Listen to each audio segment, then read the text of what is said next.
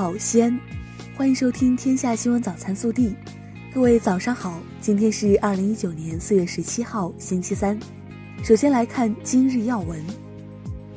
四月十六号下午，正在重庆考察调研的习近平总书记主持召开解决“两不愁、三保障”突出问题座谈会，并发表重要讲话。国家主席习近平四月十六号就法国巴黎圣母院发生火灾，向法国总统马克龙致慰问电，向全体法国人民表示诚挚的慰问。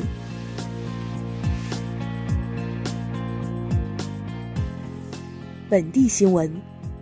四月十四号至十六号，中共中央政治局常委、国务院副总理韩正在陕西调研，他强调。陕西要按照习近平总书记五个扎实要求，认真落实好党中央、国务院决策部署，不断开辟改革发展新局面，奋力谱写追赶超越新篇章。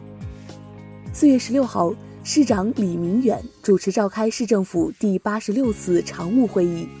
传达学习全省四大保卫战攻坚推进大会精神，研究我市四大保卫战实施大棚房问题专项清理整治、脱贫攻坚等工作。四月十六号，记者从市发改委获悉，一季度我市七百七十二个市级重点在建项目共完成投资一千零六十点三五亿元，占年计划的百分之二十六点五一，较上年同期净增二百二十一点六亿元。一百九十八个市级重点新开项目已开工九十五个，开工率达百分之四十八。近日，我省印发《二零一九年全省节水型城市创建工作实施方案》。根据方案，我市在二零一九年年底前必须符合陕西省节水型城市考核标准，或达到城市节水评价标准二级以上要求。四月十六号。市住建局公布了规范商品房销售行为巡查记分公示情况，十四家开发商因涉嫌违规违法销售被记分处理，其中明金九合院等三个项目一次性扣十分，暂停网签和预售。国家统计局十六号发布，二零一九年三月份七十个大中城市商品住宅销售价格变动情况统计数据，其中。西安新建商品住宅环比上涨百分之一。为维护秦岭自然保护区的生态环境安全，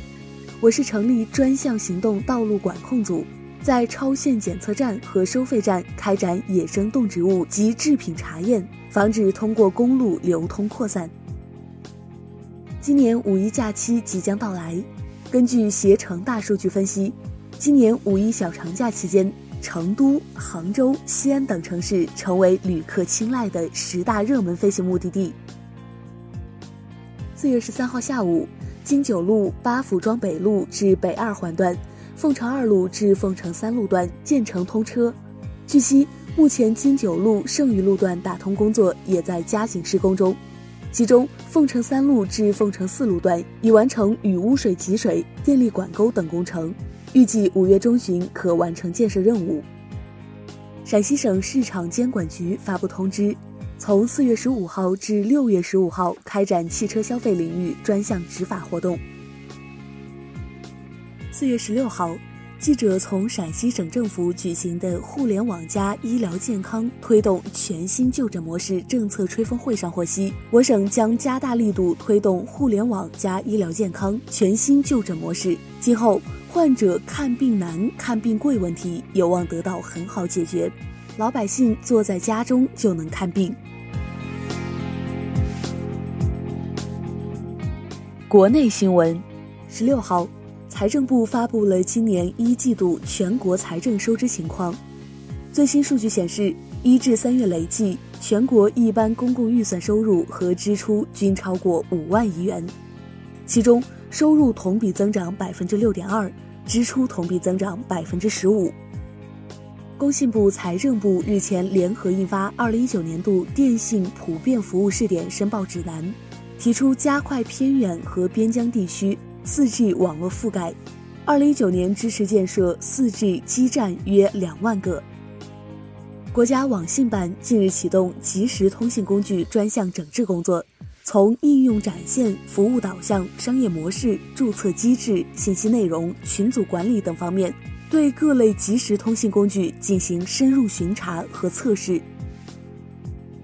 十六号，国家文物局通报了今年以来发生的六起文物火灾事故。要求各地近期要开展一次文物消防设施设备检测评估，更换提升老旧破损设施设备，确保使用效能。第十六次全国国民阅读调查结果十六号在京发布，调查显示，二零一八年我国成年国民人均纸质图书阅读量为四点六七本，电子书阅读量为三点三二本。手机和互联网成为国民每天接触媒介的主体，纸质书、报刊的阅读时长均有所减少。十六号，据国家市场监督管理总局官网显示，华晨宝马汽车有限公司及宝马中国汽车贸易有限公司备案了召回计划，决定自二零一九年八月三十号起召回三十六万零一辆汽车，因安全气囊存在隐患。四月十六号，黑龙江牡丹江市公安局发布追逃通告，犯罪嫌疑人为牡丹江市政府原副秘书长程鹏，涉嫌重大职务犯罪，于二零一九年二月二十六号失联。近日，一段乡党委书记打牌赌博让女副乡长按摩脚的视频引关注。举报者称，男子是广西河池宜州区龙头乡党委书记韦东海。女子系副乡长王娟。十六号，当地区纪委通报两人免职，其他问题调查中。十六号，天津航空从呼和浩特飞往赤峰的 GS 六六八一航班上，一名六十六岁的乘客为祈福，向飞机发动机投掷六枚硬币，导致飞机需换机起飞。机组报警并进行查验，六枚硬币现已全部找回。目前，涉事旅客被警方带离，处以行政拘留十日处罚。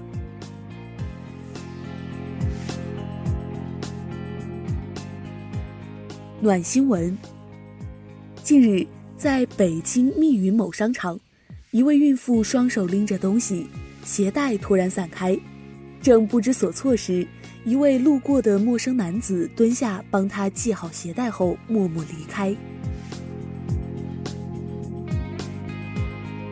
热调查，四月十六号，有学生在微博上称，安徽医学高等专科学校安保人员与物业管理人员趁学生上课不在寝室，在学生不知情的情况下私自开锁进入学生宿舍检查违禁物品。对此，该校保卫处回应称，不让学生知情是为了抽查效果，你怎么看？更多精彩内容，请持续锁定我们的官方微信。我们明天不见不散。